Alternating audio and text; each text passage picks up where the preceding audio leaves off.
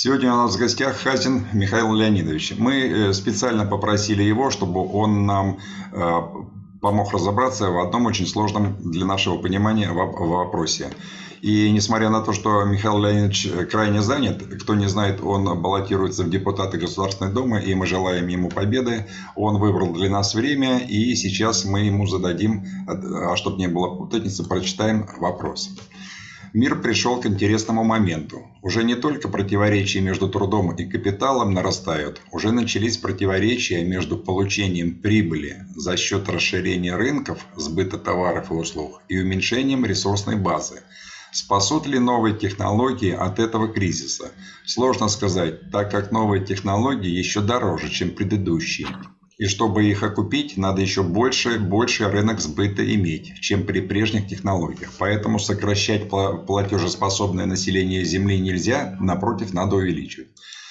Михаил Ильич, разъясните, пожалуйста. А, ну, сначала давайте пару выборы. Значит, я иду на выборы от партии Родина в федеральном списке. И по 207-му Московскому округу. Это Зеленоград и север Москвы.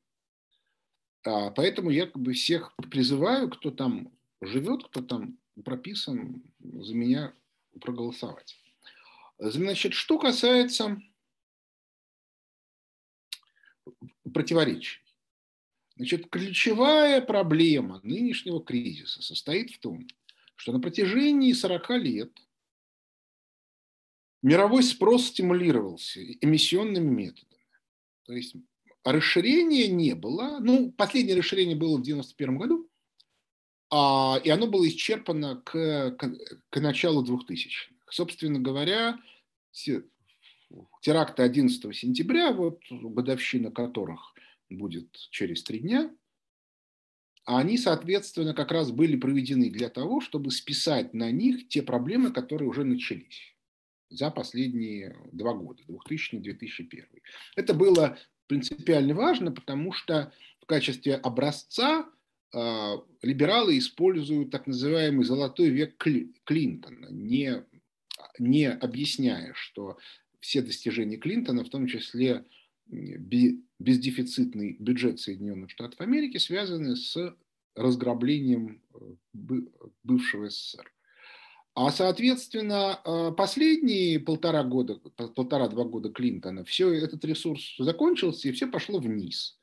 И для того, чтобы скрыть этот минус а, и объяснить, что это как бы ни при чем, он свалили все на Аль-Каиду. Ну и, соответственно, организовав теракт 11 сентября, о чем я, собственно, и написал 10 сентября 2001 года накануне теракта, что как, как выясняется, есть даже в Википедии. Так вот, а по этой причине ключевой момент современной жизни состоит в том, что дело не в расширении, расширяться уже некуда. А дело в том, что даже та база спроса, которая есть сегодня, она начинает съеживаться, как шагреневая кожа. И механизмы, которым этот спрос накачивался, больше не работают. Их эффективность падала, падала, падала, упала до нуля в 2008 году, потому что к 2008 году перестал работать механизм рефинансирования долга. Учетная ставка Соединенных Штатов Америки а, упала до нуля в декабре 2008 года. Из-за чего, собственно, кризис произошел именно осенью 2008 года, а не раньше и не позже.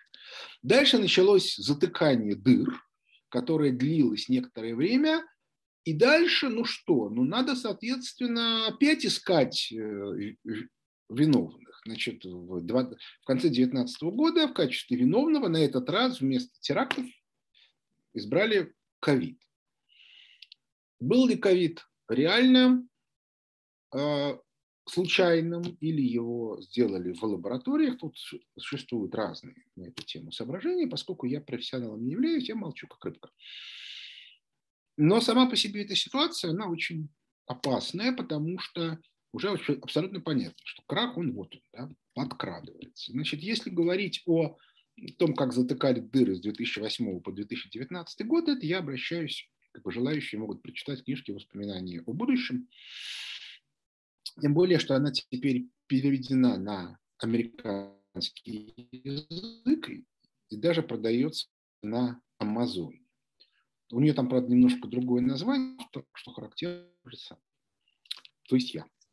Значит, дальше картина следующая. Поскольку а, Соединенные Штаты Америки держать ситуацию не могут, то они начинают уходить. Я склонен считать, что договоренности уже достигнуты. А это очень хорошо ви- видно вот почему. А, сначала банкиры, которые очень испугались прихода Трампа, все-таки ну, сумели вырвать, поставить на его место Байдена.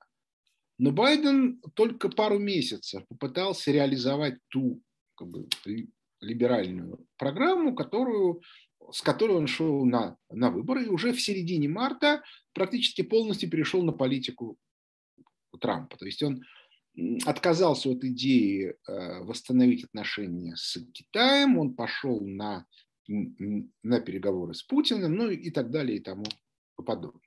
Единственное, в чем он не согласился с Трампом, это в политике относительно Ирана. Но это локальная вещь. Значит, дальше там еще произошла совершенно замечательная история, потому что э, банкиры э, в 2018 году, то есть при Трампе, проиграли Лондон. Там произошел э, контр переворот, а переворот произошел в 1936 году. Вместо банкиров к власти пришли старые элиты. Ну, собственно, те, которые у меня в книжке называются иудейским глобальным проектом. Это, это те самые элиты, которые двигались э, из Венеции через Голландию и, и, и, и после славной революции 17 века пришли в, в Лондон. И, собственно, прочитать про них довольно много можно у Петра Адольфовича, он же Андрей Девятов, который, соответственно, эту тему очень активно развивал. А, у нас с ним имеются разногласия, но они носят, ну, я бы сказал, такой не, не принципиальный характер. Значит, дальше, а, значит, а, и поэтому, обратите внимание, Трамп поддерживал Джонсона, а как только пришел Байден, он стал поддерживать Берлин, Меркель. Почему? Потому что в Евросоюзе, в, в, в Брюсселе до сих пор правит западный глобальный проект банкиров. Дальше началось самое интересное. Когда Путин и Байден, я думаю, что они уже согласовали ранее достигнутые договоренности. Но там оставались некоторые лакуны. Например, кто будет доминировать в Западной Европе, Лондон или Берлин? А для Лондона это вопрос принципиальный, потому что выжить в этом кризисе без своей валютной зоны нельзя. Значит, нужна своя валютная зона, для этого э, Лондону нужно разрушить Евросоюз. А, соответственно, Берлину надо его любой ценой сохранить. Э, проблема состоит в том, что у Лондона имеется очень сильный, очень сильный козырь, это исламистское подполье. И сейчас оно очень усиливается, потому что народ, который бежит из Афганистана, он по большей части бежит в, в Западную Европу. И обращаю внимание, там исламистская агентура во многом э, британская. Аналогично он может, Лондон, я имею в виду, организовать войну на Кавказе, но война на Кавказе – это инструмент давления на Путина. Обращаю внимание, что э, Джонсон три раза обращался к Путину с предложением о встрече, когда у них с Меркель была схватка, да, потому что Путин сейчас определяет, кто победит, Берлин или Лондон.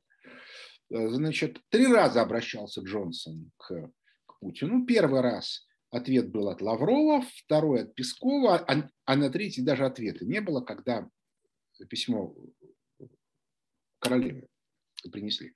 Почему? Потому что и Лавров, и Песков сказали, в общем, одно и то же. До тех пор, пока Лондон не дезавуирует обвинения в сторону России по Литвиненко, по Скрипалям и так далее, разговора не будет. То есть это требование для разговора. Ну и, соответственно, обиженный Лондон в день встречи Меркель с Путиным объявляет санкции по Навальному, по, против России. Ну, санкции вот, вот такие персональные. Я просто не знаю, есть ли там какие-то экономические. Сейчас в нынешнему Лондону объявлять экономические, экономические э, санкции, это, конечно, сильно. Значит, дальше, соответственно, а, Меркель радостно бежит обратно, и в этот момент, два дня тому назад, происходит нечто удивительное. А именно болгарская блогерша испускает сообщение, в котором, причем обращаю внимание, не какой-нибудь там э, маргинальный субъект, а именно абсолютно легальная евросоюзовская болгарская блогерша, в котором документы британские – из которых следует, что все официальные бумаги о наличии яда в крови Скрипалей не могут быть предъявлены в суд по банальной причине, потому что между моментом забора крови и моментом оказания этих анализов э, в лаборатории прошло больше суток, и нету никаких документов о том, где, где они в этот момент находились. Проба крови. То есть, иными словами, а Джонсон получил возможность произнести речь. Он, конечно, не том смысле, это мы организовали, это мы отравили Скрипалей. Но он может сказать, что, ребята, тщательное расследование показало, что никаких доказательств, которые могут быть предъявлены в суде о причастии России к этому делу, у Британии нет. Не исключено, что это сделала Россия, но точно так же, что возможно, что это сделал кто-то другой. По этой причине мы там обвинения снимаем, санкции снимаем, пока во всяком случае, и начинаем расследование новое, которое может длиться, как вы понимаете, хоть тысячу лет. Кстати, аналогичная ситуация с, с Навальным. Там тоже пробы куда-то исчезать. Так вот, а в этой ситуации Джонсон, я думаю, как бы звонит Путину и говорит, Владимир ну вот, ну вот же, да, все, да, давай, как бы я вот это произношу, Типа не то, что мы говорим, что вы не виноваты, а виноваты наши спецслужбы. Но мы говорим, у нас нет официальных данных, что вы виноваты. Ну, и встречаемся. Я не знаю, как, вы, э, как эту ситуацию будет разыгрывать Путин. Ну, как бы он, вся его история показывает, что такого рода ситуации он разыгрывает блестяще. Но в качестве дополнительного аргумента в Британии есть, э, соответственно, замечательный аргумент. А иначе мы сейчас организуем войну на Закавказье. И получите. Вот. Ну и еще, соответственно, мы можем организовать движение боевиков по Средней Азии, значит, в Казахстан и, значит, вот к вам туда, в полном соответствии с указаниями Андрея Петровича Девятого. А какой будет ответ, я не знаю. Я думаю, что Путин вполне себе способен ну, как бы много чего контролировать, он много чего знает и понимает. Вот, но вся эта ситуация очень показательна. Если к этому добавить высокий уровень напряженности внутри России, потому что по имеющимся у меня данным возник конфликт между Кириенко и другой частью администрации, связанный в том числе с тем, что Кир, Кириенко требует занижать явку на выборы, а другая часть администрации, наоборот, требует ее повысить, что, как вы понимаете, определяет результаты «Единой России», потому что кроме административного ресурса за «Единую Россию» никто не голосовать не будет. Чем больше людей придет на выборы, тем меньше роль административного ресурса. А дальше, соответственно, выступление Кудрина, который выступил совершенно замечательным тезисом, что надо срочно все приватизировать. И на фоне этого сегодня смерть Зи, э, Зиничева, бывшего адъютанта Путина. Если бы смерть произошла с, сама по себе, может быть, это как бы и, и могло бы быть случайностью, но вот, вот в свете всех этих событий, это все выглядит очень сложно. Не, не, не забудем Путин в отпуске. Шойгу в тайге. Значит, а, все это вместе вызывает очень большие вопросы. То есть абсолютно очевидно, что надо решать эти проблемы. Я рассчитываю, что их Путин решит, потому что э, если он их решит правильно, мы, мы получим совершенно колоссальный выигрыш. Ну, для примера, я понимаю, что будет предлагать Джонсон. Джонсон будет говорить, ну давайте мы развалим Евросоюз, и тогда забираете всю Восточную Европу от Польши до Греции, включая Грецию. Ну, потому что, ну и, и проливы, разумеется, Константинополь. Ну, потому что там невозможно будет ничего удержать, там все, все будет рассыпаться. Вот, а, и, соответственно, а, что на это ответит Путин, пока непонятно, потому что, как бы это сказать, э, у нас нет ресурса сегодня брать Восточную Европу сходу. Постепенно, да, а так это там надо проводить тотальные чистки, искать пророссийскую элиту, которая загноблена намертво. Это люди ни, ни к чему не готовые. Если их поставить, они, скорее всего, будут, наломают дров, что вызовет только негатив, ну и так далее и тому подобное. То есть с точки зрения здравого смысла отношения наши с Восточной Европой, включая Прибалтику, должны быть следующие. Мы должны дождаться, когда там начнется тотальный голод, и они сами примут законы, по которому все их действия последние 30 лет будут признаны преступлениями против человечества. Только после, ну, например, иллюстрации, которым они подвергли коммунистов. Но это моя гипотеза, да, что там думает по этому поводу Путин, у которого куда больше информации, и в этом смысле он куда более адекватен, чем я. Это очевидно совершенно. Вот картина, в которой мы сегодня находимся. То есть уровень напряженности страшно вырос. И я не уверен, что мы более-менее спокойно доживем до Нового года. Были, конечно, гипотезы, собственно, август месяц, да, что все это могло начаться еще в августе. Но обращаю ваше внимание, я думаю, что Ключевым элементом, который очень много чего изменил, стала история в Кабуле. Потому что очень многие силы, которые были готовы пойти на резкие шаги, а я убежден абсолютно, что Демарш Кудрина и, соответственно, поведение Кириенко, который, собственно, начал свою деятельность против остальной администрации еще до Кабула, а, они были связаны как раз с полной уверенностью, что достаточно мощные силы их поддержат на Западе. Но после а, Кабула стало понятно, что Соединенные Штаты Америки поддерживать никого не будут. Почему? Потому что сигнал, который послали Соединенные Штаты Америки, именно как страна, не как конкретно Байден, а как страна, он, он звучит очень просто, что, ребята, мы что-то кому-то должны только в рамках тех контрактов, которые мы подписали. Вот мы, значит, вот а, мы вам дали денег, вы исполнили контракт, все, точка. Никаких других обязательств нету. Если после этого завершения контракта вас зарежут за то, что вы работали на нас, это ваши проблемы. А ну и последнее. Значит, в Соединенных Штатах Америки сегодня есть три элитные группировки, которые между собой воюют. Это условные цифровики, у которых как бы продолжение цифровой концлагерь. Это банкиры, представителем которых является Байден, а у цифровиков, скорее всего, Камала Харрис. И, соответственно, местные патриоты в лице трампистов.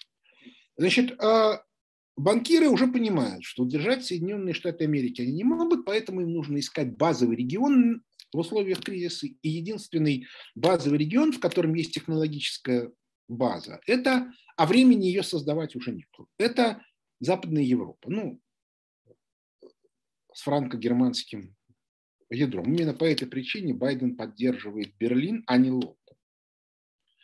И по этой причине э, Байден максимально заинтересован в том, э, чтобы Лондон истребить. Кстати, такой антиамериканской пропаганды, как сегодня в Великобритании, трудно найти. Она не антироссийская, она антиамериканская. Вот, и, соответственно, упор будет сделан именно на, на создание вот такого вот регионального ядра франко германского. И почему нужна Россия? По банальной причине, потому что Восточная Европа будет скинута, никто не будет на нее тратить деньги. А как потребители, они, когда, если им не давать из Брюсселя денег, они, они тоже мало интересны. Они кроме еды и штанов ничего покупать не будут. И принципиально важно договориться с Россией, потому что надо контролировать, чтобы там не возникли какие-нибудь экстремистские структуры. Вот, а, и таким образом а, идет схватка. И, так вот, Байдену в этом смысле очень выгодно, ну не Байдену, банкирам, сейчас отдать власть Харрис на три года как минимум, чтобы она за три года уделала американскую экономику в ноль, чтобы не было конкуренции. По этой причине ждите всяких идиотских решений со стороны Федеральной резервной системы США, которые контролируются банкирами. А цифровики, даже если придут к власти в Вашингтоне, поскольку они никогда государством не управляли, а, а, а Камала Харрис, в общем, тоже не семи пядей во лбу, и тоже никогда не, не знает, что такое государственное управление, то по этой причине я думаю, что они будут целенаправленно и очень быстро ликвидировать экономику Соединенных Штатов Америки, если у Лондона не получится взорвать Западную Европу. Обращаю внимание, что Тони Блэр на следующий день после встречи Меркель с, э, с Путиным опубликовал большую статью, в которой написал о том, что, ребята, политика Джонсона переводит Великобританию, из, ну, он написал из первой лиги во вторую, в, в нашем как бы, варианте из высшей в первую мировой политики. Может быть, в этом ничего страшного и нет, сказал, написал Блэр, но только нужно на это смотреть открытыми глазами. А, вот, и, соответственно, эм, э, опять же, англичане сказали о том, что они очень опасаются, что Э, исламистский террор начнет бактериологическую войну в Европе, что значит косвенное свидетельство того, что ковид придумали как раз в английских лабораториях для того, чтобы опустить Евросоюз континентальный. Ну вот, собственно, вот вся, вся картинка. Значит, я склонен считать, что если Джонсон сумеет договориться с Путиным, то в этом случае Западную Европу еще до Нового года ждет исла, исламистское восстание, которое полностью порушит всю государственную инфраструктуру на этой территории и закроет Евросоюз быстро. А если э, план банкиров получится, то в этом случае неприятности ждут, наоборот, Лондон очень серьезные, а а, как бы начнется быстрое переформатирование Евросоюза. Ну, я думаю, сценарий будет старый, да, Европа двух скоростей, а, в логике, что, ребята, вот все деньги будут здесь, а вы живите как хотите, да, вы члены Евросоюза, то есть вы можете бежать э, к нам, работать уборщиками и так далее, а может быть и этого не будет, потому что они будут опасаться всяких террористических атак. В общем, э, картинка примерно вот такая.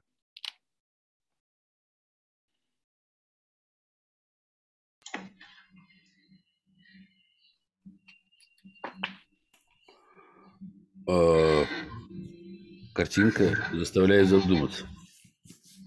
И за это ну, спасибо. Ну, на самом деле я эту картинку описывал уже довольно давно.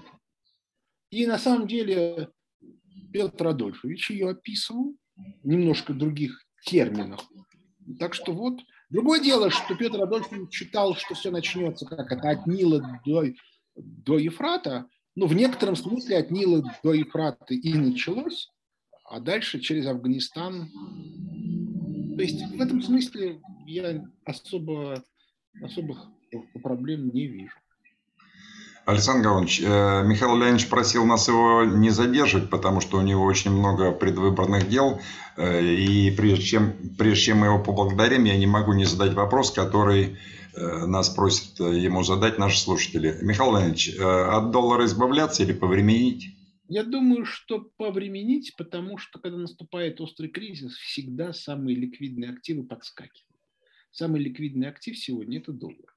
По этой причине я ну, считаю, что надо повременить, но как только кризис начнется, от него нужно избавляться. То есть не, не ждать, когда он достигнет самого пика, потому что иначе можно уже попасть в падение. Но вы, слушатели школы здравого смысла, предупредите об этом? Ну, понимаете, это не меня надо спрашивать. Есть э, соответствующие специалисты, их надо спрашивать. Хорошо. Александр Иванович, благодарим. Начинаем. Николай спасибо большое. Я обращаюсь ко всем слушателям с тем, что поддержали э, вас э, на выборах. Мы вчера уже один эфир провели, в котором сказали, что вообще-то все сделано для того, чтобы у вас это получилось, потому что в нашей спасибо. Государственной Думе должны быть достойные люди. Вам спасибо огромное и удачи вам э, на выборах и храни Господь. Всего доброго, счастливо. До свидания.